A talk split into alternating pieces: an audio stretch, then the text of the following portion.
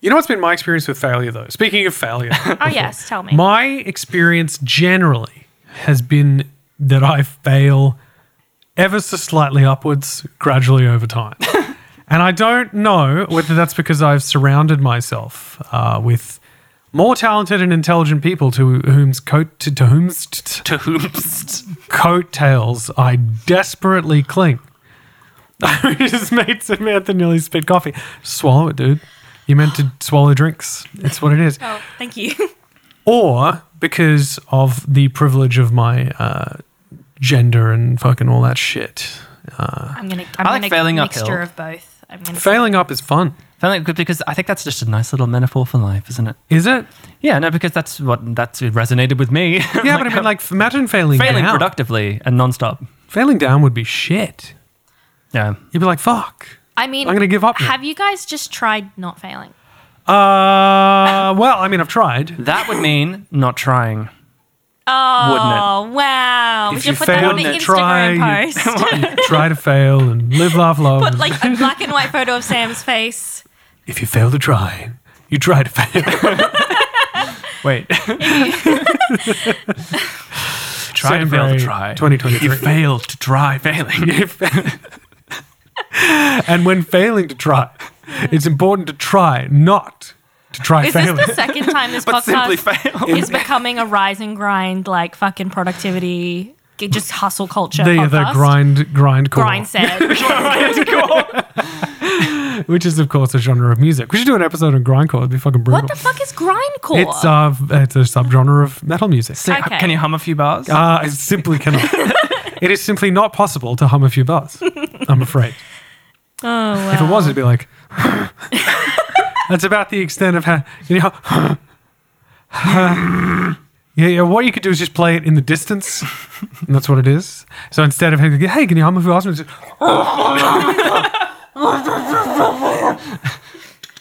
I hope that was as quiet on mic as I intended it to be.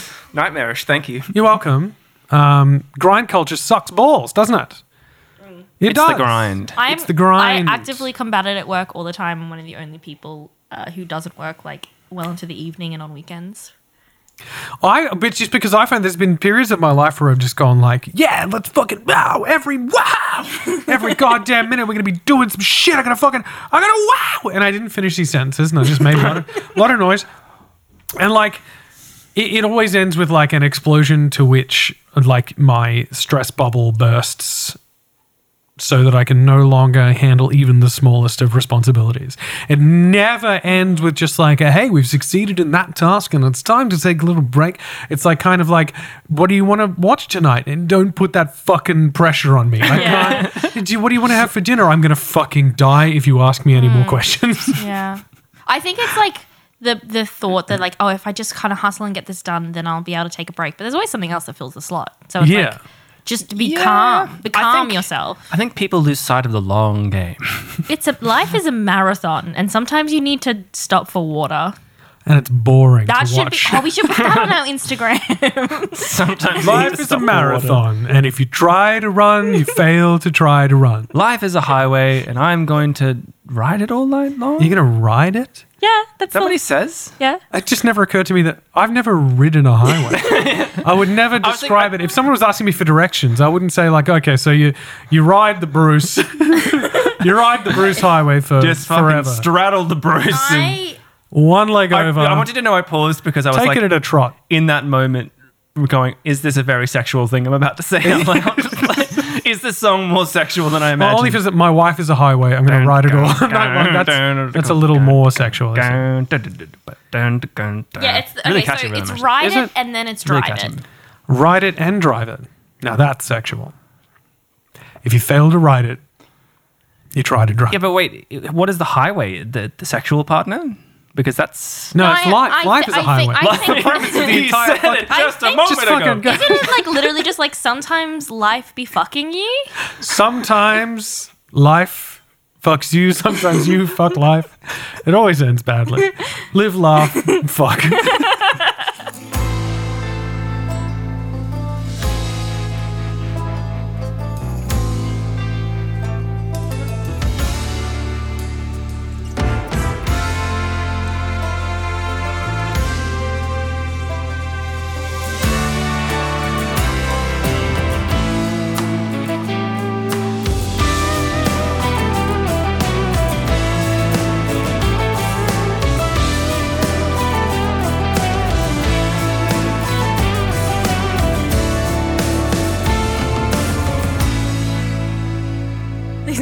what, what happened is that the coffee dripped out of my mouth into my mustache and soaked in there. So it's just like the And pause panic Oh, where I'm set very in. clearly about to go like, hey, and you're like,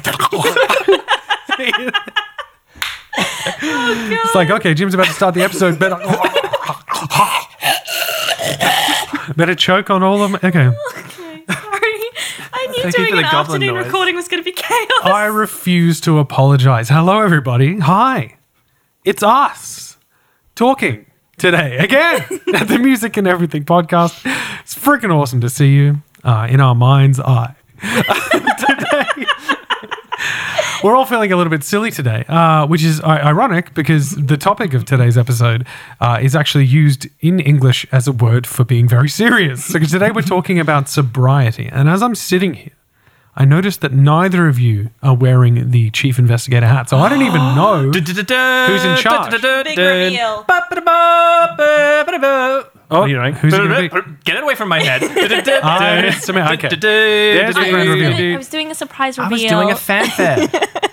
Okay, I did it first. Take the offer. can I can I say that I don't want the episode to be this way? I, I Too late. I'm literally tempted to start over with two different people uh, with season one all over Whole again. new podcast. So Samantha is wearing the chief investigator hat today. Very seriously, no jokes. Very serious podcast. Stop laughing behind your hands. Sobriety. Yes, sobriety. Talk to us. Um, no, no, I will. Um, so sobriety. I Is- was is. What is it? What, what, what, what, okay. Doing here, guys. Okay. you guys keep throwing questions at me, and I'm very Zap! confused. okay, so we're talking about sobriety. Sobriety is defined as a state of not engaging in intoxicating. Intoxico, what is happening? Uh, to- I don't know. Do you need to do a laugh? Are you good? no, you're good. It's serious. He's good. Be sober. So Okay. it is actively not doing something. So It's an- sobriety is the absence of something. Yes, it's the absence of something, or it is. Um, if I just quickly pull up my etymology. Really, my, my question is does it fucking exist at Yeah. all as a concept? As a concept, yes. Well, it's a concept, but it's just a negative concept. Well, Much like in the Tool song "Sober," no. Okay. um, where the, there is the why can we can't we not be sober? Why can't we not? be sober. Which If you try to fail, That's you right, fail isn't to it? try. Why can't So we not interesting. be sober? Okay. So if we which can just means get- let's drink. Yeah. So if that's allowed, the word sobriety is allowed. Sweet. We figured it out. Okay, that was an interesting tangent. Thank you Yes, guys so you're much. welcome. So, just to get back to the etymology of sobriety. Okay. Yeah. It's straight away with a break. Yeah, etymology break straight up because I think it's an Im- important kind of like framing uh, tool for what I want us to talk about later. Okay, right. So, sobriety comes from the old French word which means moderation or kind of temperate and indulgent. So, it doesn't mean complete Teetotal. abstinence, Right. it means moderation. Moderation. So what this is what what drew me to this topic and this subject Yeah. because it's a very curiosity driven topic for me is that there's a growing movement of things of sobriety and sobriety curious people in Okay. Mm. the basically across like the western But does that sort of because again, the reason I ask if it fucking exists because like it's just like it's not a state at all. yes You know what I mean? It's not a state. It's just being yes like just being alive is sobriety. Like all babies are sober for the most part. Yeah, I think Like- it's it's a constructed it's a construction in relation to kind of expected behavior. I think is a way of understanding. Yeah, see that makes sobriety. sense. But what the, what that leads me to is my next question, Samantha. Thank you. Yes. Um, which is to like, does that mean that the societal norm as we understand it is let's get fucked up? Is it like is is that is it that so normal that we have Well- to have a concept for not getting fucked up? I mean, Well, I exactly think because that's, that's a really interesting question. I think you've got some Well, I, I just I just wanted to say that like um, you know, it, it it is as a negative concept. Like it can only exist in opposition to something else. Yeah. it's one of those ones. Can't have sobriety without beers. Yeah, it's like it's like a reactionary like state. like because as you said, if you just had a society that never knew alcohol and was just sober, Yeah. it's not really sober. Oh, you wouldn't is call it? that sober. No, it's just like so a sober person is it's like someone's like, oh, I don't drink or something in Australia. That's because that's a notable thing. You're in opposition to something. is the concept like so sobriety as we kind of understand it in popular culture we're talking about like absolute teetotal clean kind of is Yeah. that as a result of like the uh, popularity of of you know like the the un- 20th century understanding of like the alcoholic and like now we are like totally clean 100 percent That is, I'm, s- oh, what an amazing segue Abstinence. you've given Yeah. me. That's You're inc- welcome. What, you're such a good question asker. I'm gonna ride the monorail of truth So, yes. So, essentially, sobriety has, and this is why I think it's really interesting that we're now getting sort of a resurgence or, or a movement towards sobriety or sober curiosity or whatever, because it is kind of, I feel like the word sobriety has this seriousness, like you said, Mm. because it's deeply, deeply related to morality and it's deeply, deeply related to this Yeah. idea of temperance. Um, the which morality thing is kind of And- where I get stuck because Yeah, I and- don't like that Yes. And so I think it's a good idea to maybe go back in time. holy shit we need to get our time machine to make a different sound that's okay okay, either or. Um, is that a whole tone scale It was an attempt. okay And I think it's important to kind of start this um, conversation at an historical root of the temperance movement and the teetotaler movement and the beginnings of sobriety in AA. okay Because I think that gives you important f- parameters to understand the type of sobriety we're talking about the like t- what yeah. we're talking about Yeah. and then also what this new form of sobriety we're talking about is Okay, in, right. in, in relation I to would that. also like to go back and talk about like the balance thing Yes, that and you were we're, talking about before.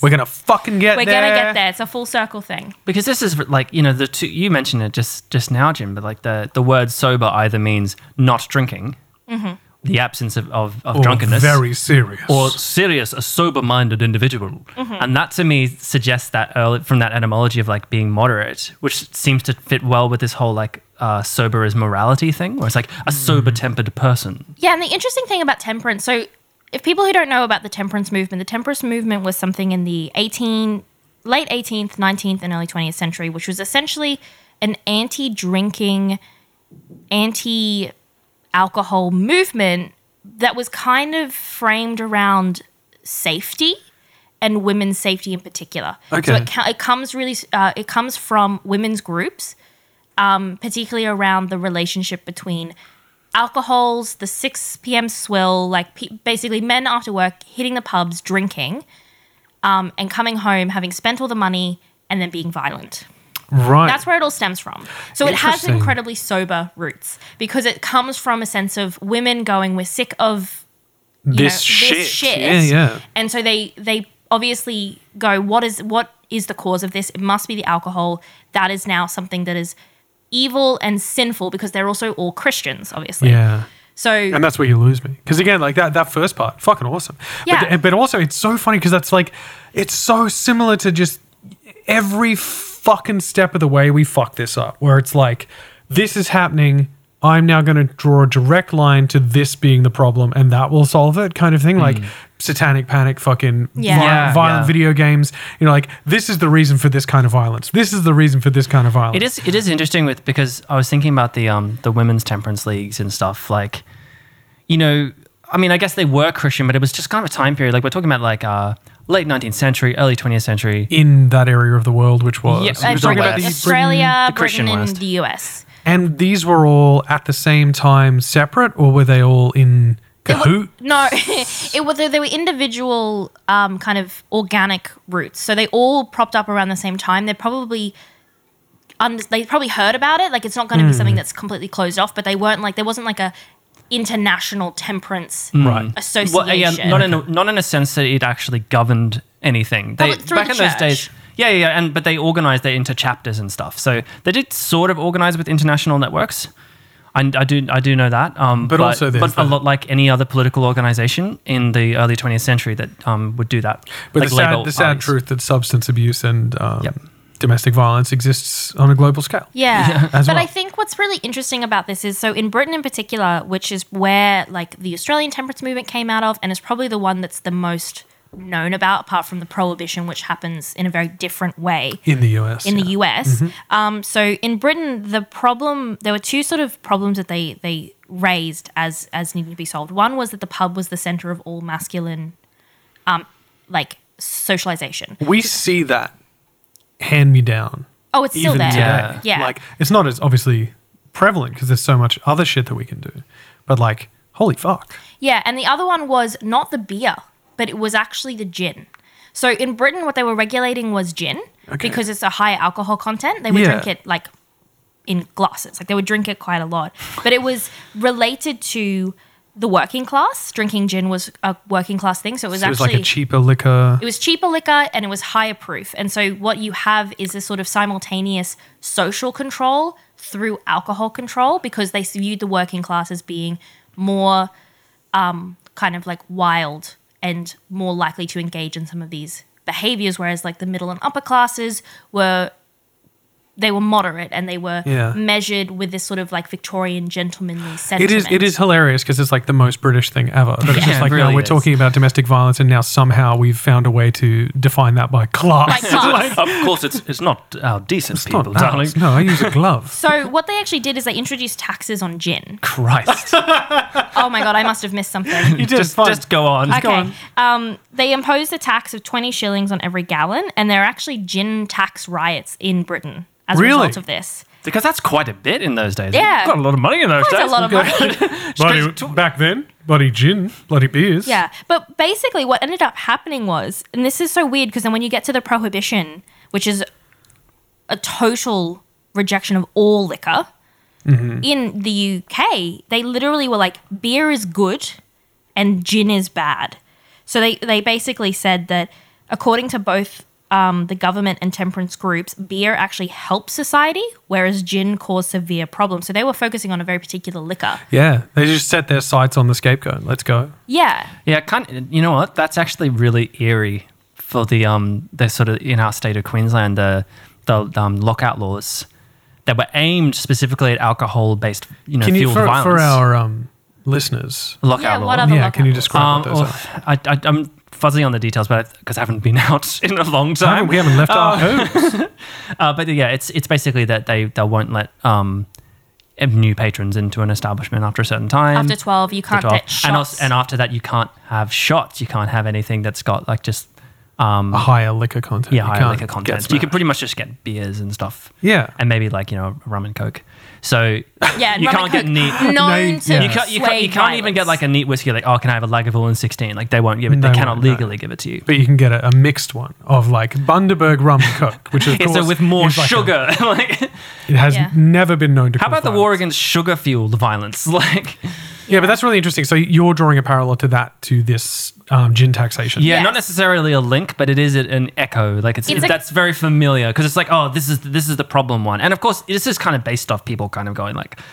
You know, it's like we shouldn't be pretending like there is no link between alcohol and violence. there course. absolutely is a link Yeah. between alcohol and violence. I Whether or not suppose- the alcohol causes it is Yeah, a bigger if you're question. looking at the problem and you're going like, okay, so we could either attempt to um, fix toxic masculinity, or we can tax the fuck out of gin. I'll tell you what we can get done today. Yeah, you Well, know I mean, what's really easy? Just ride that bitch up. And that's a that's a good way of putting it too, because those are modern terms with modern concepts. We Yeah. have a conception of, of a particular kinds of social values, like toxic masculinity is the Yeah. term you just used, that if we didn't have that, there would be less violence. But the people in the 1910s didn't have that. They just had this idea that men were monsters who, if you gave them booze, would hit their women and children. and so they said, that let's was not give what them the booze. evidence that they saw was Yeah. the truth. Yeah, Yeah, true. fair enough. They didn't have like in-depth like sociological analysis and anthropological. How much was that tax again? Um, it was what are they, 20 shillings a twenty gallon? shillings every gallon. This was introduced in 1736, actually. So this was quite Oh, early. okay, that's a lot. This then. was a, Christ. yeah. This was this was quite early, and that's the interesting thing about the UK is they were doing because they were doing it on such small scales. Their sort of temperance movements were, well, it was mainly just like social regulation, and then the temperance stuff came out later Right. with the actual like As a result. movements of people who were going around and getting pubs closed down. So are you saying that it's like by taxing the gin, personal use or personal purchase of gin would have dropped and now more people are going to businesses that were getting taxed out the arsehole? Or was there no real kind of I bought the gin to take home? They don't take it home. Right, so You the only bar is the drink- only place. The The only pub you is the only, only place. drink in the pub. Yeah. And but it, what Yeah. it meant was that it was more expensive for the pubs to buy the gin.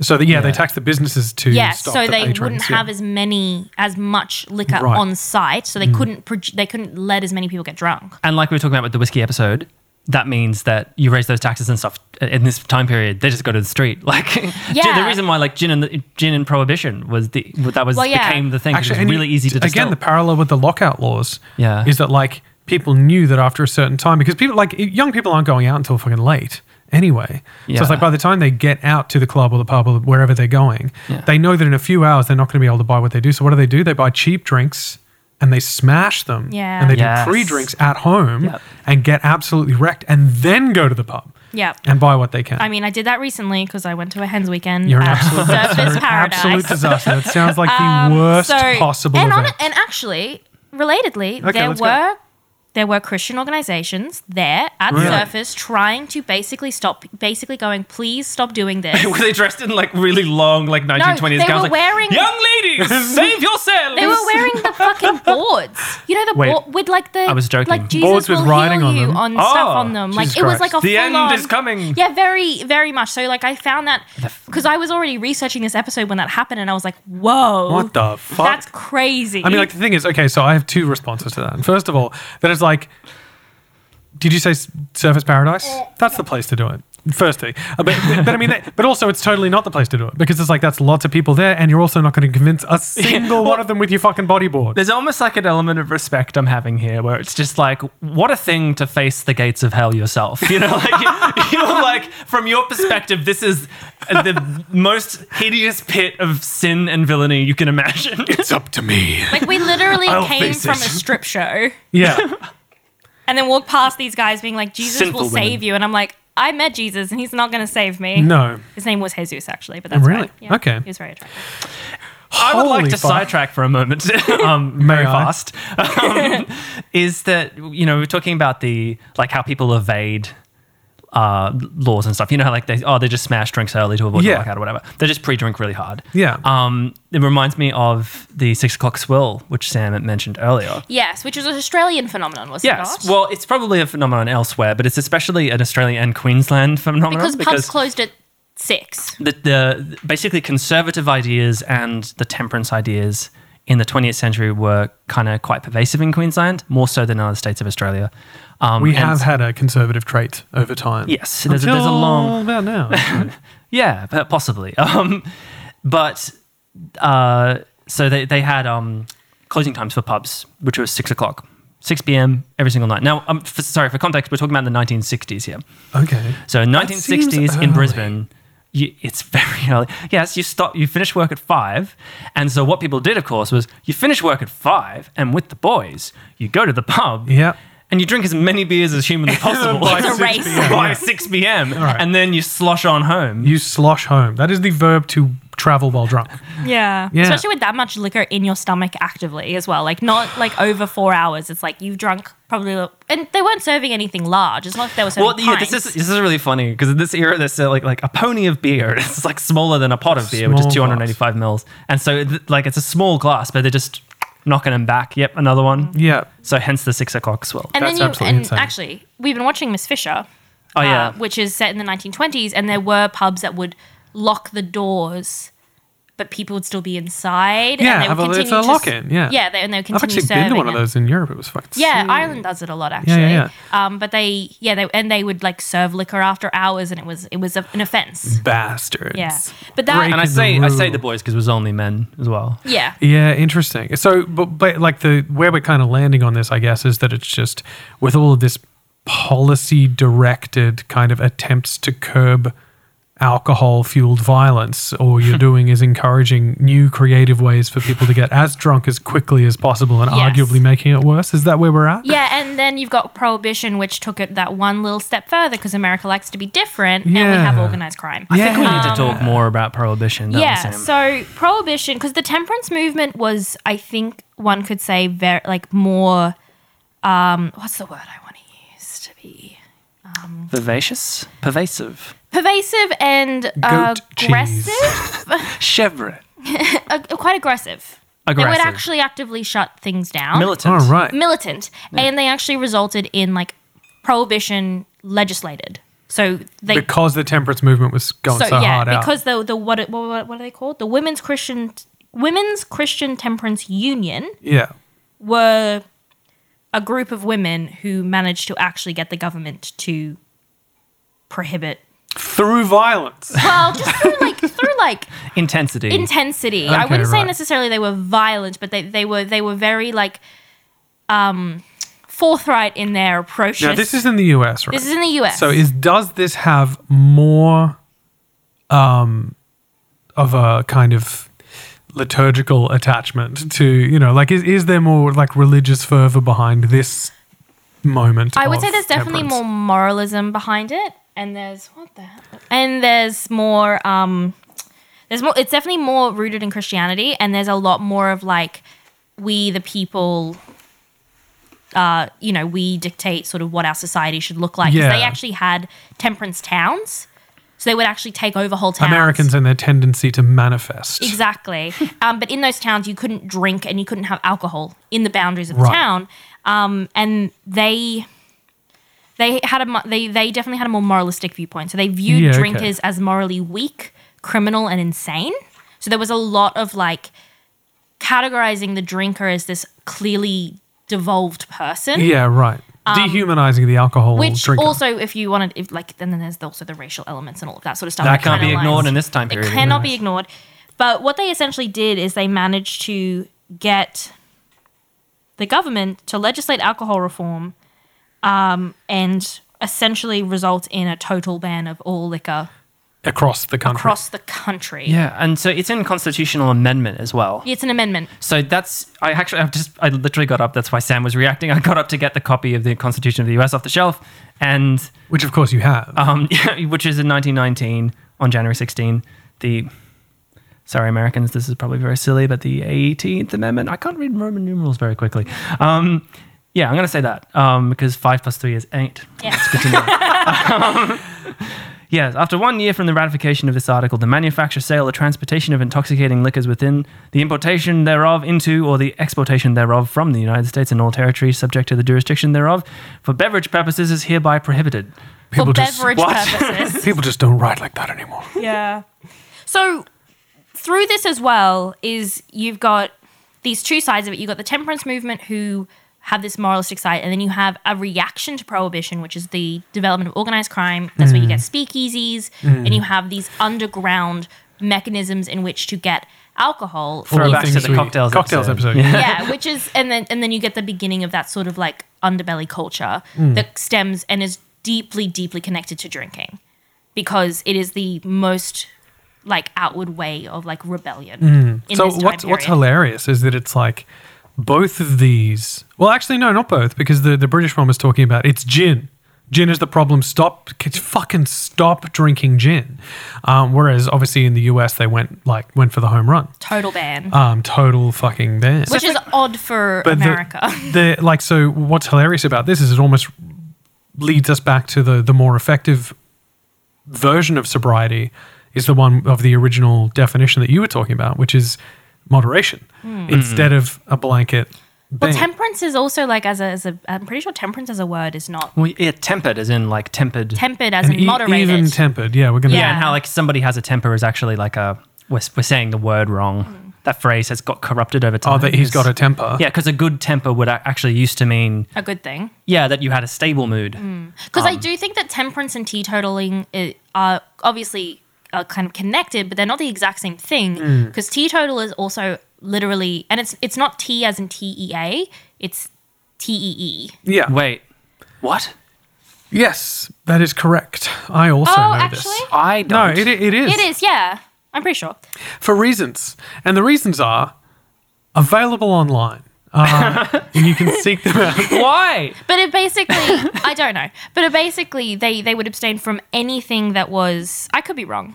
No, no, you're not wrong. Okay. Don't doubt yourself. Thank you. Doubt yourself. But Have they, some yeah, confidence. they wouldn't even engage in um, like coffee or caffeine yes. was al- was also too Absolutely. far. Oh, so not tea then. Yeah. Yeah. But like tea as well. And the Boston Tea Party was also Oh. spelled T E E What's going on? because they were just hitting golf balls into the ocean. Oh, it's actually It was a more great silly. time. It's more silly than I thought it was. Oh, Yeah. really? So it's just it's just a, like a like a the letter T, as if you're emphasizing the total. Oh. Teetotal. Like, like, in, capital, T total, as if you said that. Oh. But then Oh, it was right. written like that, so you say teetotal, and then it becomes spelt T total. Yeah, okay. That's Wow, Ah, that's really uh, silly. That's dumb. You can I just say like I don't drink. The, Um, okay, so the other the other thing that the comes from 1834, apparently. Women's Christian Temperance Union managed like were involved in is AA or Alcohol Anonymous, okay. which Ah! And that's where the Christian element comes in, which is because Jesus fucking Christ, is that the sound of It the is. American bird? um, of victory. It's just Yeah. kind of- every time somebody says the Women's Christian Temperance uh, whatever Union. union, it's just like somebody has to follow it. up with, Or- Like, no, yeah, that is okay, where so the- that's where Christianity comes. That's in. where the moralist, because obviously you've got the 12 steps, like anyone who's engaged in any sort of American media for long enough will have come across this concept of The AA. 12 steps, yeah. The 12 step program. I which did is- not know this until I was well and truly an adult, because again, like American cultural hegemony and stuff like that. The presence of AA to me is just like, yeah, it's a place you go and you do the thing and you help yourself out. And it, I had no idea it was like a Christian cult until I was like well and truly an adult. Yeah, and so this is all the really interesting context to go. Sobriety, as people understand it, comes is deeply connected to Christianity, is deeply regarded as anti-fun as well Okay. because of the historical roots of prohibition and the historical roots of the temperance unions going in and literally shutting establishments down where people could Yeah. socialize and one of the only places people could socialize was these drinking places especially Yeah. working class people. especially working class people. So they, it, so I think when we, we think about sobriety now, you have this sort of very like Christian, moralistic, anti-fun idea. Yeah, right, okay. But what's coming out now, and this is the thing that I've been seeing a lot. Um, I follow a lot of people online who have been uh, quite a few of them slowly becoming sober. It's not the same thing. It's coming from a very different route, and we're now getting this thing called sober curiosity. Okay, you you mentioned that. I was going to ask about that because you were using that term a couple of times earlier. Yeah, so sober that curiosity. feels like a now term. Yeah, so it's, It's a, a now very turn. 2023 term. yeah. The other thing they call it is um, what do they call it? Mindful drinking, That's even more so. which is like feels very woo woo. Mindful Not drinking. woo, woo woo. Um, so basically, it's a form of sobriety where you most of the time don't drink, but you are very selective and intentional about when you drink and how much you drink. Okay. So it's essentially temperance. It's moderate drinking. It's drinking when you want to drink and not drinking when you don't. Hmm. I want love to how drink. we're, we're just such etymological purists Yes. at this table that you're basically saying that's temperance. That's what that is. That's what Not that what is. they say temperance is. But what it is is essentially going. We have a culture, particularly in Australia, where if you go for a celebratory thing, you, you're doing something fun. Yeah. You're probably going to have maybe a glass of bubbly if you're celebrating, or a beer with the lads. Like it's Get going, on the beers. You're going to have a few drinks, and the whole sober curiosity movement is based in the idea that maybe not everything has to revolve around alcohol, Hmm. or maybe when you go to an event, you don't have to drink. Yeah, and see, I, lo- I love this because both of these things are names that aren't necessary Yes. for like literally just existing. Because, because again, it's like it, I still come back to the point that I don't think sobriety exists. I, I genuinely don't. And so it's like, and I don't like labels for shit. I know that everyone's all about labels now, but it's just my generation when we we wanted to reject all of the terms, and now is a name for everything. But no, I agree with you. I think like sobriety, sober as a term, and I think sober should be used for people who aren't drinking. Full stop. Full, you reckon? Full stop. Because it's a way of communicating. It's less less. Oh, of- okay. So no, I I only agree. I only agree with you if it's not an adjective. If it's a noun, yes, I am Sober. like a sober, or like Yes. I have been sober. for Implied this long. articles. So Yes. Yeah, yeah, yeah. I think that it's a useful tool because it basically puts a pin in the questions. Do you know if you're not drinking and there's a reason why you're not drinking, Yeah. you go, I'm sober, And people go like, up, done. and they, they don't talk to you about it yeah, anymore. because Whereas- the, the implication is that you've had a problem, and Yeah, and they Well, don't- it is because the, so the term sober, I think, in, in terms of your AA and other programs um, and stuff in rehab, like um, they only really define you as like sober if you are n- actually free of the want for the drug. So, for example, you could have not drunk for two weeks, and let's just say you had an alcohol problem, like Yeah. a, real, a real problem, drinking every day and stuff, and then you go two weeks without drinking. But it's actually no, you we need months to pass and for you to not even go. Oh, I could really go with a drink Really right now." fucking go a bevy Like right it's now. it's you are actually f- free from it, the Hmm. addiction. That's the point where that you're generally considered capital sober. S sober is what I mean. Like, yeah, so but that's why that word has that implication. Yeah, okay. That's why if somebody said, "Oh no, I'm sober," if, if someone says, "I don't drink," it's like, "Oh, you clearly don't drink. That's a choice you made. Fair enough." If someone says, "I'm sober," that means sort of okay, means- you're in a prison of your own making for your own safety. Yeah, okay, gotcha. yeah. see. Yeah, because there's also I think there's also a greater awareness of what I call non-classical expressions of, and this is what I call it, Okay. non-classical expressions of alcohol dependency, where you are a kind of person who doesn't drink every day, but when you do drink, you can't stop drinking. You drink a lot. You You, drink drink, a it all. lot. Everything you've got. Yeah, drink it and all. you drink and you the only reason why you stop drinking is because everybody else is going home. And so you're being forced to leave. To Well, leave. that's sort of like I, I would call that socially acceptable alcoholism. Yes. Hmm. And see, this is where like, Like in you're- Australia, AA. No, but you know, you know, it's- Jimmy you was saying that like um, sobriety can't exist cause, because it's this oppositional term. Yeah. And so if you really want it to exist, i.e., a moderate consumption of alcohol, then you don't want to use the term. It's almost like it feels like you're self-defeating. Yeah. But the, I think the thing is in the Australian context is that we have a really quite alcoholic culture. we do. Um, and some some people listening might not be really aware of that, although there's a bit of a stereotype of Australians of being drinkers, so maybe not. But, Yeah. but there's a thing in Australia where it's just like pretty much any time you socialize with other- other adults, you're you're drinking. In one way or another, yeah. Yeah, and that's why that's why some of these terms people kind of use them because uh, or I don't drink much or I don't drink at all or Hmm. I'm sober or something. Sober curious. Yeah, yeah. Because, Which is the one that bugs me. But then, like, there is that stat, and I think you probably would have come across this that it's like, particularly in Australia, this next generation coming of age now tend to drink less, Do you wanna certainly hear than we did. stats? I would love to hear some stats. because I thought this was really fascinating because it's it's interesting that the if you want to use generational like def- definers, it's I don't like them. do. I don't understand. I don't like them, but I think they're useful to just understand age groups. So basically, the group of people that are going sober now, yeah. not for alcohol reasons, but for like various different reasons. Yeah. Um, um, uh, elder millennials, so they're in basically slightly older than you. Yeah. Me, me and like the year or two above me. yes, basically. yeah, and so Pu- eh, pushing 40. yeah, sort of like in their mid to late thirties. Yeah. um, they're all going sober, basically. Okay. But what's fascinating is that the young kids are not, and every generation is it's getting less and less. They're not drinking as much. Yeah, Full wow. stop. So you've also got people who are just engaging in this sort of sober curiosity from a very young age. So what happened? What have I got? I've got some statistics here. So here we go. So so 12 to 15 year olds. So to be clear, it's illegal to drink in Australia under the age of 18. Yep. And so don't.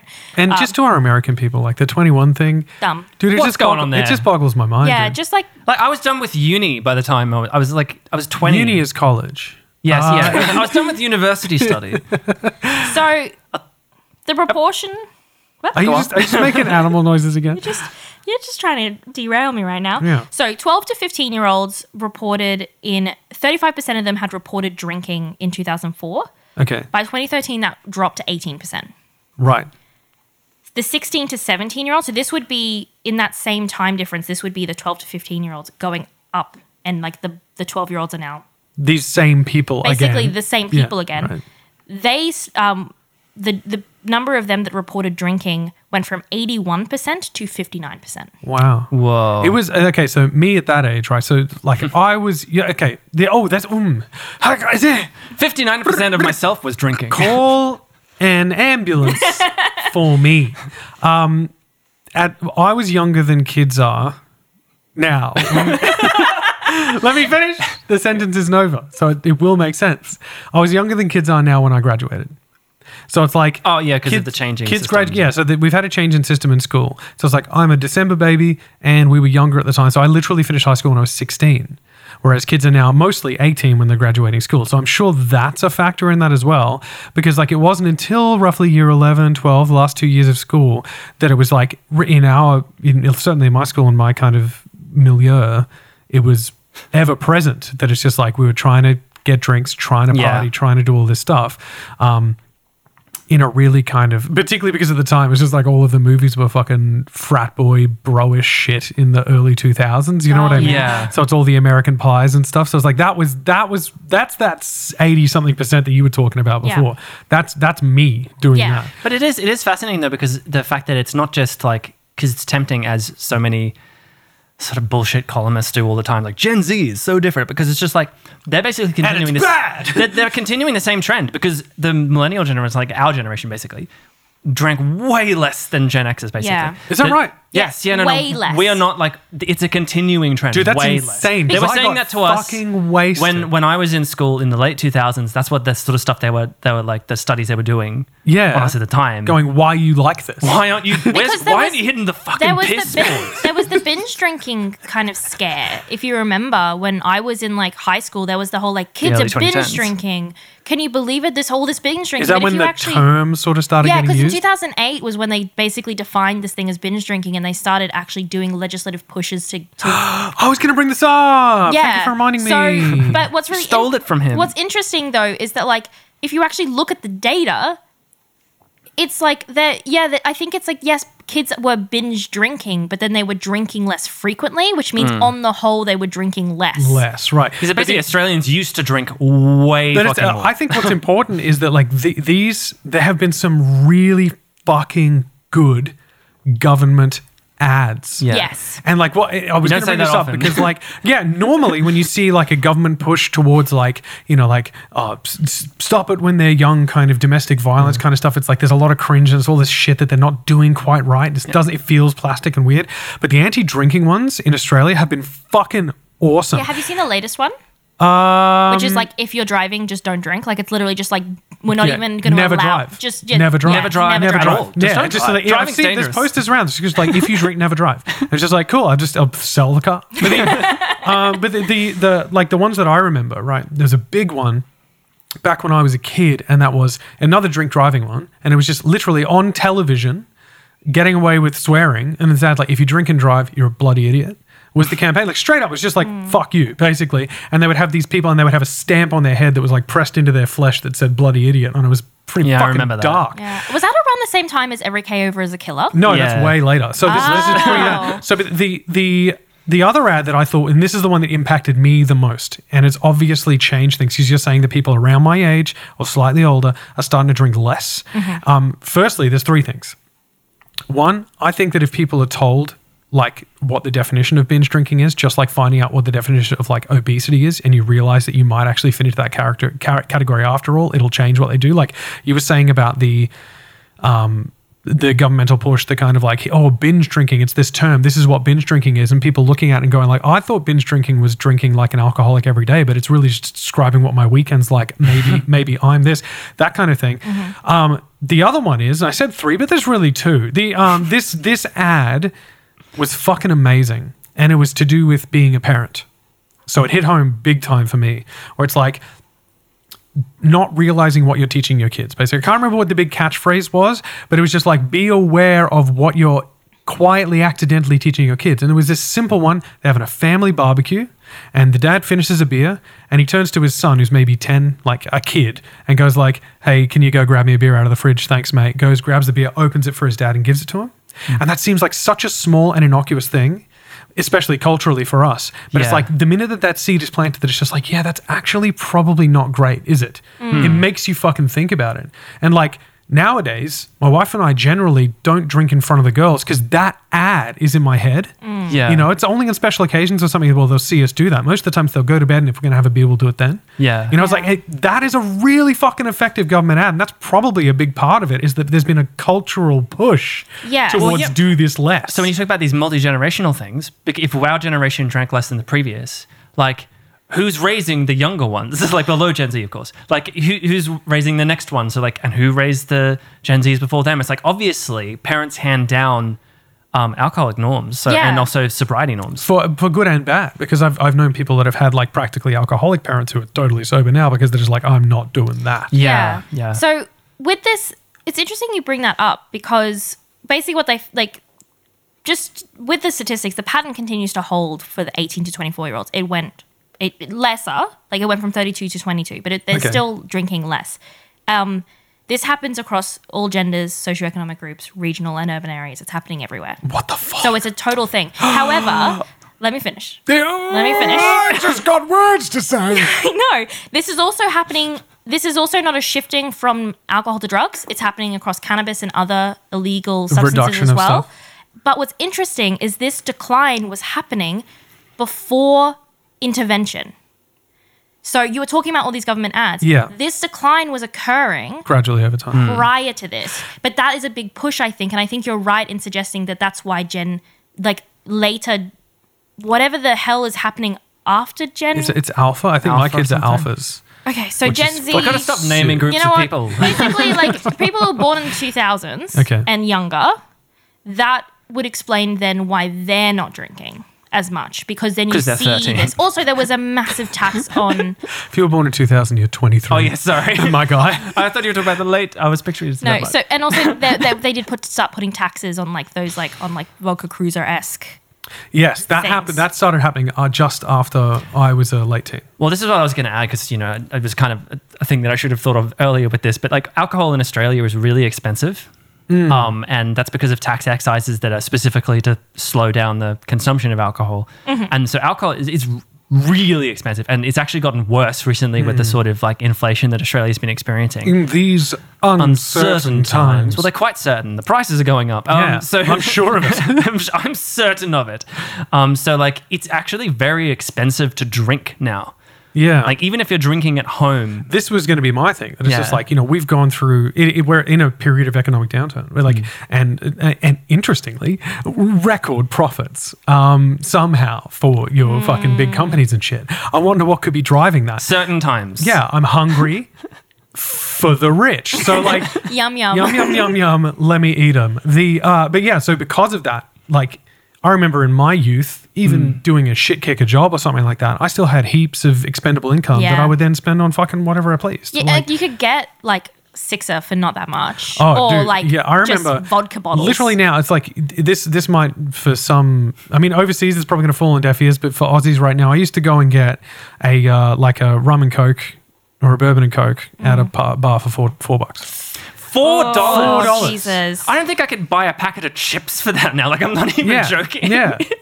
This is. I, what I, I, I'm, I'm not even doing a voice now. This is just what I sound like. I was 18, it's all the rum. I bought $10 jugs Ten dollar jugs. seedy bar. Okay, good day. so Okay, okay, of Tui's New, a fine, bre- a fine brewing. I'm gonna just Sponsored cut off by your. Too Easy. Oh god. so there have been some. There have been some studies into basically why why are the youths drinking less, and they've kind of landed on four distinct sort of reasons, kind of categories of reasons. Okay. One is um, very uh, interesting: uncertainty and worry about the future. Yeah. Shit's fucked. Can't afford. So it. they're like feeling the pressure to be kind of more responsible early on. They're kind of having to Right. be, uh, but also it's very much like, is this a wise decision? I, I mean, Does that also tie in with a sort of like increase in um, drive for social justice and things like that? You know, wearing the, the weight of the world's problems and like we're gonna yes, fucking I would say so. Um, concerns about health, okay. Well, I mean, an awareness yeah, of the fact that alcohol is a more knowledge intoxicant. about it and more more evidence about it. Yes. more awareness of mental health issues as well. And general more awareness Yeah. of mental health issues.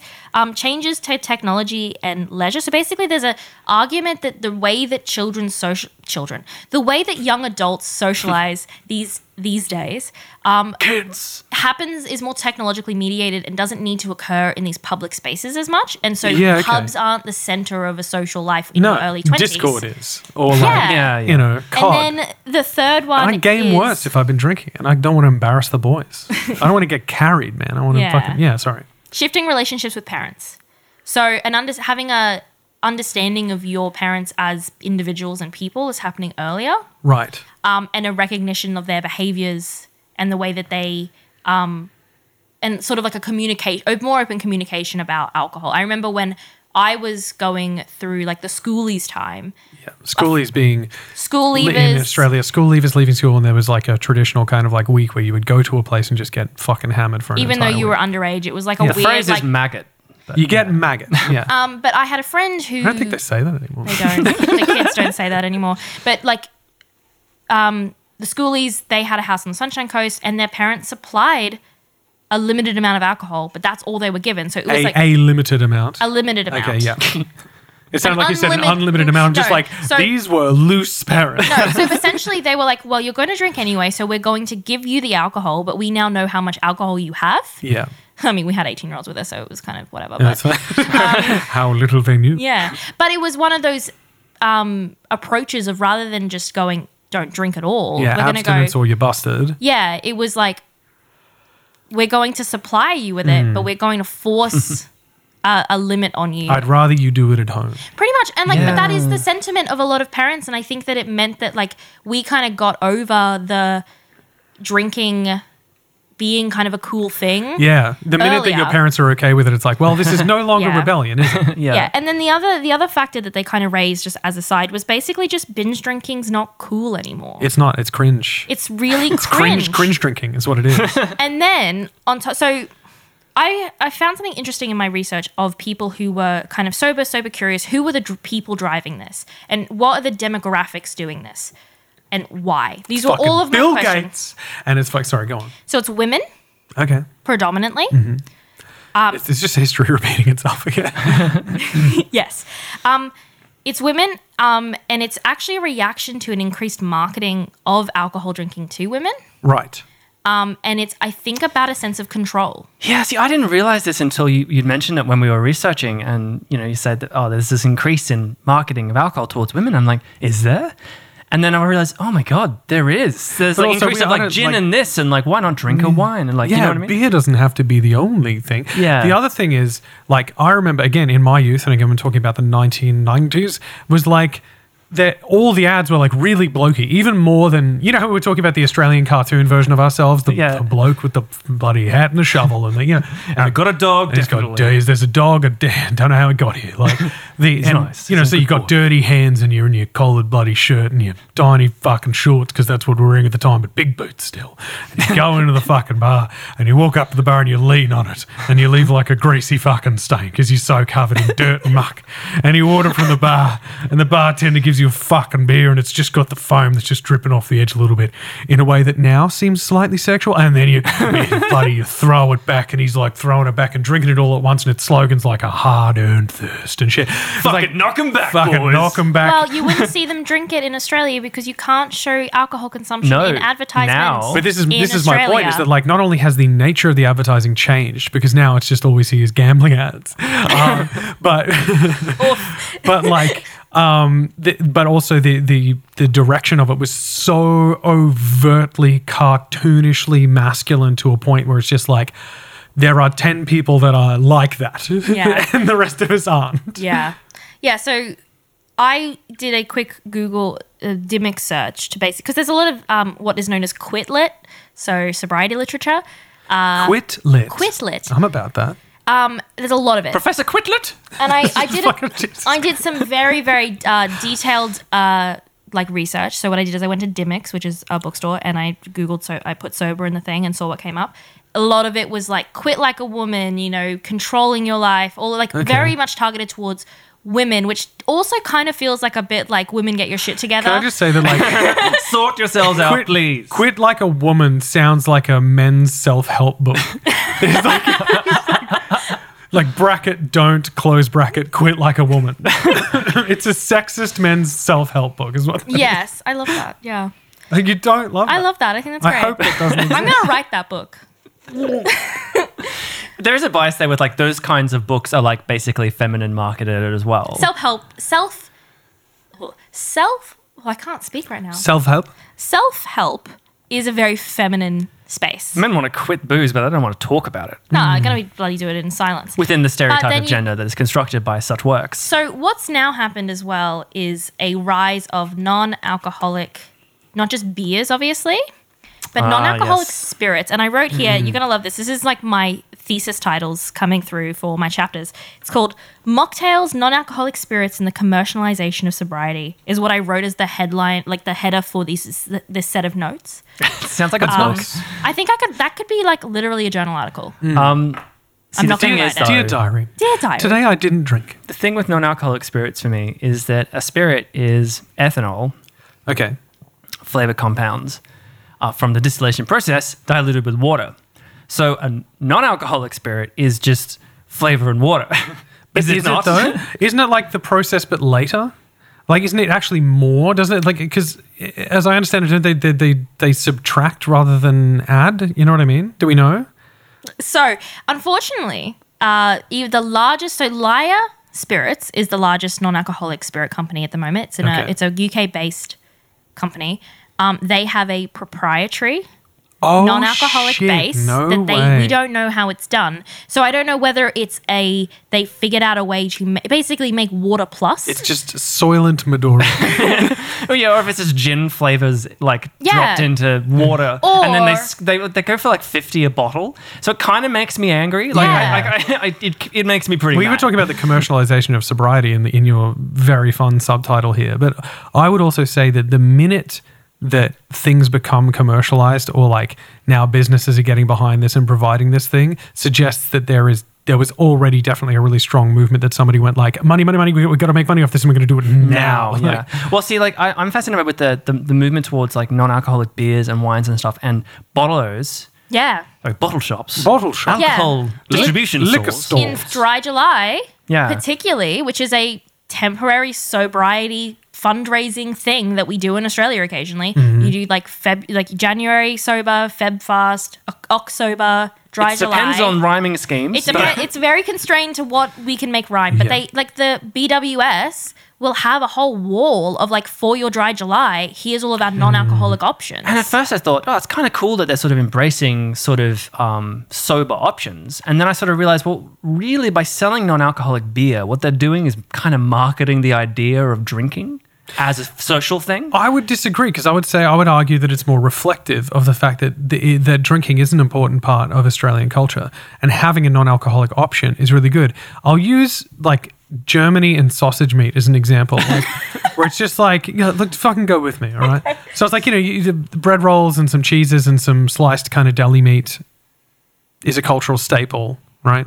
And so there are at the time that I was over there, I was just like looking and seeing that there were vegetarian versions of these things. And this was before we'd seen a lot of the kind of fake vegan meats and stuff show up elsewhere. And all that did was highlight to me the fact that it's just like there are cultural staples in Germany that it's just like vegetarians don't want to miss out on that. They still want to be able to have their cultural staple. Yeah. So it's like this is just reflective of the fact that it's just like alcohol is a social thing that we do in Australia, and it doesn't necessarily have to be a bad thing if people are choosing more like mids or non-alcoholic beers. Yeah, it's about it's again, it's getting back to that the root of what you know the ultimate goal is, which is moderating what you want Yeah. to do and engaging. You know, ha- having alcohol when you want to have alcohol, but also having the option to be at a barbecue and you know have something beer flavored, Yeah. but not have any of the you know alcoholic side effects of that. That sounds great to me. I love that. Something that I want to talk about now because we've talked about moderation this entire time. Um, to, to be like brutally honest, I have no capacity for moderation whatsoever. Like I'd probably fall into that category that you were describing before, where it's just kind of like when you do drink, d- you wait and it's, it's because everyone's leaving that you stop. Like that, that I fall into that, and I also fall into the momentum category of that, where it's just like if I've had a period of time where I've decided not to drink for a bit for my own health, which I'm in the middle of right now, by the way, and then I go, oh yeah, but it's, you know, it's a weekend. I'll have a bevy. You know, I'm visiting family. I'll have a bevy or whatever like that. From that point, I was just like, we're on. And just like I'm back to just drinking really regularly now. So it's like for me, I understand about myself that I need that I have an on or off switch. There's there's no moderation switch. There's no middle ground here for me. So it's like either I am moderated by the people I'm around or the things that I need to do, like for example, parenting or I'm on tour or stuff like that where I, I can't just drink. That's where my limitations go. It's either that or just like a blanket. No. And so where I'm landing right now is a blanket no. I'm not capital S sober. Yeah. And I'm not doing that thing. But I understand about myself that moderation is very difficult for me to maintain. And I suppose that that's where sort of like I agree with the label sober curious is really like gross. I don't I don't think it's helpful, but I think that it's encapsulating an idea of like understanding your relationship with alcohol and occasionally taking you know, putting the brake down when you need to put the brake down if you need to do stuff and then allowing yourself when you want to allow yourself. And it's about that and that's why I'm like A learned yeah, like a moderation. mind and, and, and a, an intentional and like again, these words are buzzwords, intentional, mindful, but like we can't ignore the the actual d- definition of them. An intentional drinking approach of not just falling into the trap of I'm at a thing, let's drink, Yeah. Or just not thinking about it and going with what culture and going tells you. you yeah, know? exactly, but actually going, do I actually do, do I want to be drunk, Mm. or do I want to deal with the ramifications of drinking tomorrow? Or the various other questions, or how much do I want to drink? Exactly. You know, is Do I do I want to drive home, for example? yeah, exactly. Or- Yeah. That's actually been one of the most freeing things, by the way, of like, you know, essentially being capitalist sober, essentially going like, I'm taking a break, was just like, oh, I can just drive. Yes. And, like, Everywhere, if- if- yeah. I've got a couple of mates that have had a couple of beers while we're out and just like, "Oh, I'll just drop you home. I like driving. It's great. I mean, sometimes I'll drive to a thing so I have a reason to not drink, Yeah, okay, I gotcha. which is like a way of, and it's not Well, like yes, that's important though for because the that's social pressure. you- it's, it's literally bypassing social pressure. What were we talking about when um, we're talking about like ways to dodge social pressure of drinking? And you know, there's there's a method that we were talking about where you know. Um, have your first drink. If you don't want to drink very much, but you know you're going to go out with people and they'll come like, oh, come on, whatever. So you you just get like a gin and soda. So it's like a bubbly drink. And then the next time you go up, you get a soda. Right. Uh, and A no one soda will ever and know. Yeah. I find it like that's really dark though. Yeah, it is the dark, implication because- that it's just like you have to now uh, like p- convince your friends that Hmm. you are drinking alcohol while you're not kind of thing. It is Yeah. yeah. Yeah. kind of And I duplicitous. think- That's why a lot of people That- really take that line of like they very rarely drink. They take that moderation to the next level where it's just like, no, no, no, not drinking today because it's just like, it just shuts people up basically. Yeah. If people get used to the idea that you don't order a the beer. I'm driving one is good. Yeah. And it is good because but again, it's you- like you need an excuse sort of Exactly. thing. no, Like, I'm not. I'm driving. It was like just ridiculous. Me showing up at a party. No, I'm sorry. I'm pregnant. Like um, I'm. Well, that's the big thing that I have with like because I've gone through periods of like I just because I have an inflammatory condition, so drinking for me Yeah. is a real question of what am I waking up with Exactly, tomorrow. yeah. So I ha- I'm already having to do this just because of my health. Um, not like being intentional about when I drink, but the problem is, is a, as a woman of reproductive age, Mm-hmm. uh, bleh, I you have to field that kind of potential, you know, those sorts of thoughts and questions that you could potentially get Right. by going, I'm not drinking.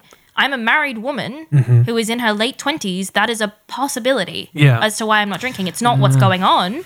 But like I don't like the idea of having that's why having basically another thing that you can lean on. Yeah. Yeah. Like, isn't that funny that it's just like the immediate implication of like, oh no, I don't feel like a glass of wine is like she's up the duff. Yeah, like, there must be something She's up. fucking preggo. There must be She's something. fucking- but this is why I'm loving the proliferation of this discussion because I think it's it's allowing people to sort of not necessarily recognize they have a problem. It's not even about that, but it's more about going, huh, I really just drink in instances where I really don't want to. yeah. Or I really just drink because not not for reasons of my choosing, just Yes. because it is the socially understood norm. Yeah. And I, I honestly think this is probably why it's reduced a little bit over time as people become more culturally self-aware we were talking about the you know the more politically minded Mm. um, you know globally minded youth now like if they're more self-aware of course they're going to be asking questions like that whereas again my age group i never did i kind of Yeah. just went along with what was understood we went to schoolies we got fucked up we Hmm. went out every weekend we went to pubs we went to clubs we did it i didn't enjoy it but we did it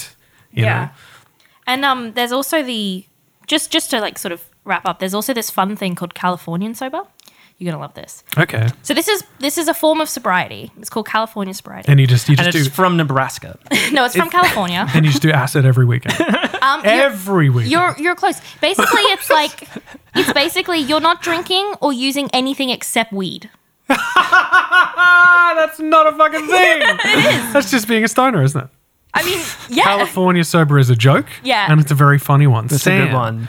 I wanted to talk about religion for a second. Yes, because okay, so like earlier, Sam, you said um, that like you know the temperance movement's associated with Christianity, but you know really sober side of Christianity, and it's really of Protestantism, um, is a really small slice of that particular religious grouping. However, Islam is like an ancient sobriety culture. It's literally a, a like a religious culture yeah. that and it's it's an, sobriety is a key tenant of that religion. well, it's Did you what say it, tenant? yeah, tenant. It's tenet. T E N E T. It is I tenant. read words, Jim. I don't Well, say if them you out read loud. it, you would know that it doesn't have more than one N, So wouldn't this you?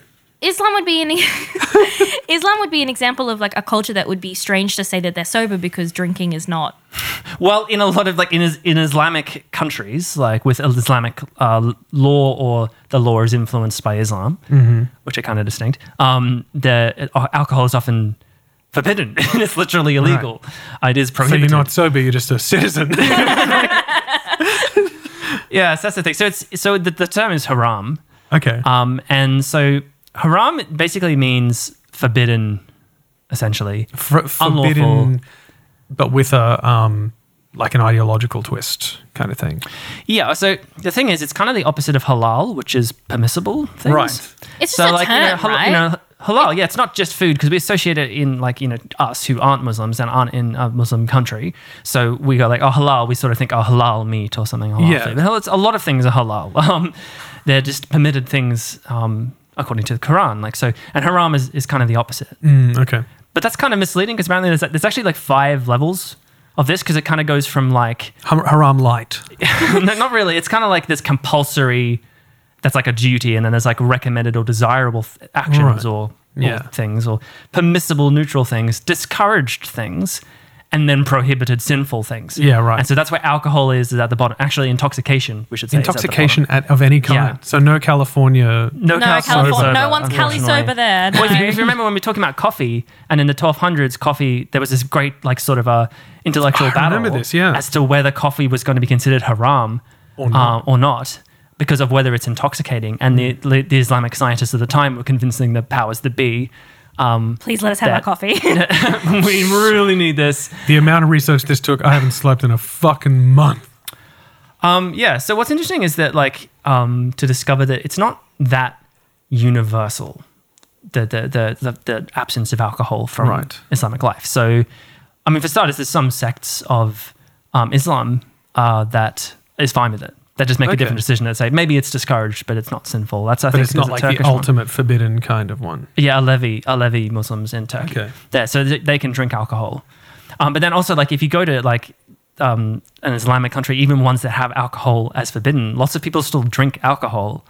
Um, you know, there's this amazing quote. This this- there was an interview done for the the Economist, and there was this guy. He was a hotel worker, and he said, "The Quran bans getting drunk, but a beer or two doesn't hurt. This is a matter between me and Allah." Like, I like that. I- and it's, it sort of has a tone of being slightly facetious as well, Yeah, because and- it's a legal thing to But possess. it, it also leans, on, even though it's a like a tongue in cheek kind of thing, it also does lean on that kind of like, yeah, a beer is fine. It's gin Yeah. that's the problem.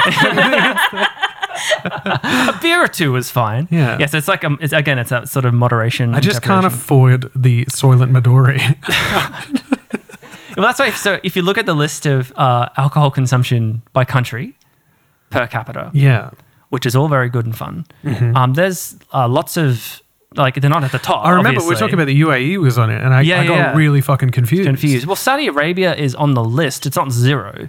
It's like zero point two or something. Right. Liters per capita, but it's it's it's there. It's there. It's present. People and are that's drinking because that. yeah they're, they're ei- either smuggling it in or distilling it and brewing it there. There's a Right. lot of home brewing. and then giving very honest answers in a census. well, I mean, how do we get that fucking stat? Well, yeah, but the do you thing drink is, alcohol? it's um, it's got to be more than that, right? Like zero point two is just like if you in Saudi Arabia, someone comes to the street and says, "Do you drink alcohol every day?" What do you say? well, that reminds Hell me of- yeah! You want some? I got a stash. it Where are you reminds going? me of someone that I used to work with who was from um, a country where d- alcohol was illegal, and they would literally just go over the border to drink to a different country. yeah, right. Okay, that makes sense. Because they were like, I can get alcohol next door, so I'm Why just not? going to go next door. And Yeah, it was very totally. close because it was a, I c- I can't remember what country it was, but it was a small country next It's to a another. neighboring country. It's all good. Let's go. Yeah, get this, let's come go back. there and then you come back. And it's fine because also in some of these countries, women can't drink, but men can. See, there's that Mm. chestnut again. yeah. So- in, in Saudi Arabia is one of the strictest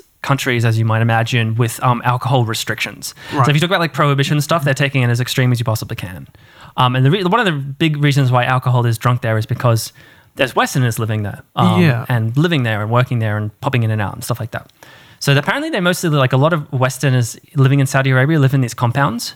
Um, that sounds really bad, but it's, it's kind of like a like a hotel ish sort of thing with a communal area that's kind of resort like not resort but like closed off Yeah. Okay. yeah. And you're allowed to have bevies there. Well, you're not allowed to have bevies there, but there's a blind eye turned. Okay. Right. Uh, like schoolies. um, So it's, it's less like it's less like a dry community and more just like a damp community, slightly soggy. Well, they, so that what they distill is actually this thing called um, Sadiq, I think. Yeah, Sadiq. Um, and it's it's basically pure ethanol. Um, it's 190 proof, which is 95% ethanol. Is that not lethal That for could humans? kill to It is Ew. consume? lethal. You're meant to dilute it. Yeah, so you dilute Yeah. it down to 40.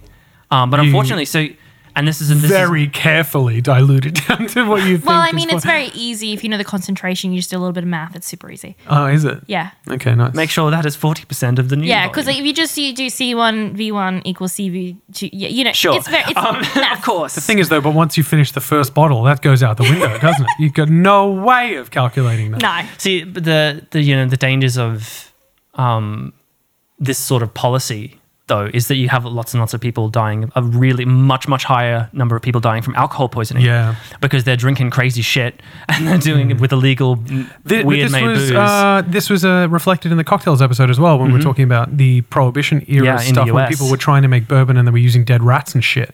Like, Yeah, it Yeah. was bad. yeah, Uh, Yeah. and people were poisoning themselves. yeah, so there's apparently this shift in Saudi Arabia now where remarkably the authorities the policy is starting to shift towards like it's still banned but it's a health issue like not like a not a religious not a issue. religion, So yeah. because the, the the police apparently mostly like have a bit of a sort of blind eye to a lot of the drinking that happens, but the the religious police, however, do not, Mm-hmm. Right. and they will happily jail Westerners, um, so Right.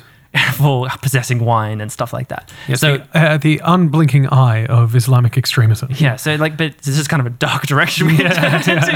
But, but the point is, is like that's an example of like the strictest interpretation. But like even in like what we Islam, which is like a sobriety culture, there's Mm. actually a more diverse set of views than you would imagine That exist, initially. and also Yeah. are you suggesting maybe there's like a tendency towards a growth there, an understanding there, Yeah, as a maybe, result there of could maybe be. like a globalization kind of thing of Well, yeah, I mean, like, so in Saudi Arabia's case, like, that is, it is because of Western influence. Mm. Like, there's more Westerners there. And also, s- ever since the oil boom and stuff, Yeah. um, the, the elite people of Saudi Arabia have been leaving and then coming back. Right. So apparently, like, you know, like, there are sort of under the table reports from diplomats and stuff that um, there are secret bars in the high end of town right. Gotcha. for both women and men. Like, Interesting. Interesting. so yeah, th- th- it's this is like um, you know another in- interesting one in terms of like the West Western influence on sobriety and alcoholism. So like um, in East Asia and other parts of the world as well, Alcoholics Anonymous sort of had ha- start, started chapters through the 20th century and it actually became the dominant way in which sobriety was achieved through like you know we're talking about like China, Japan, Oh. um, India, yeah. Because there's also like Drugs Anonymous and other, other kind of like, out, Yeah. yeah. So there's like a whole bunch of different versions of these sort of intervention programs. It's so interesting because and of yeah, the- it's because it's a Christian thing, right? So, but, Yeah. but this is really fascinating. And um, so something I came across, which was that in multicultural spaces historically and now, even like especially in, in very multicultural spaces like India, Africa, how you consume alcohol or you don't consume alcohol is kind of a sign of your i- cultural identity and your background and like your religion. Right. You know, for example, in some societies, if you don't drink because of the number of Islamic people, that people are just going to assume that you're Muslim. Fair. Um, so, do you know what I mean? Yeah. So, and like obviously, some Protestant cultures are very like In the shy- same way, it's like you go to a party with Sam, she doesn't have a glass of wine, people assume that she's pregnant. yeah. yeah, I mean, but Yeah, so, that- that's, like, but a- it's, that's- a, it's a social context, right? It's a social cultural context that def- that basically gives you the definition of what the sobriety is referring to. and yeah, in our society right now, that's kind of a thing as well. Like, Yes. if you if you say you don't drink, you're sort of signaling something here. Yeah. Like, Hmm. But uh, I, I think what's been really good in the kind of, again, we're talking about the commercialization of, sobri- of sobriety. The we, we are. Com- I I just want to say that we don't have sponsors. I feel, like I know we make the joke all the time, but I think it's important because I'm going to bring up a particular brand here. But I just think it's a really good example of the movement towards like Australia wide, a broader acceptance of non alcoholic um, beverages. And there is a beer that you can get, which is like in a bloody tinny, it's in a can, it's got an old school kind of font on it. So it's got that kind of like cultural appeal for Australians. And it's just called Heaps Normal. oh, I, yes, I've seen them. It's They're called E-, everywhere. Heaps Normal. It is like, it's in Australian slang dialect uh, in- Yeah. in a kind of really matesy way. And it is. ba- ba- Making the statement that it's like this is not a strange choice you're making is the way Yeah. that they're advertising that. So like that is it is. I know it's commercialization and it, but Yeah. it's so and it's kind of evil, but it's, but it's clever as fuck. But I think it's like it's one of those interesting things when we talk about this that I'm like, this is one of those times where the results of their marketing is are that Mm-hmm. fewer people are drinking lots of alcohol.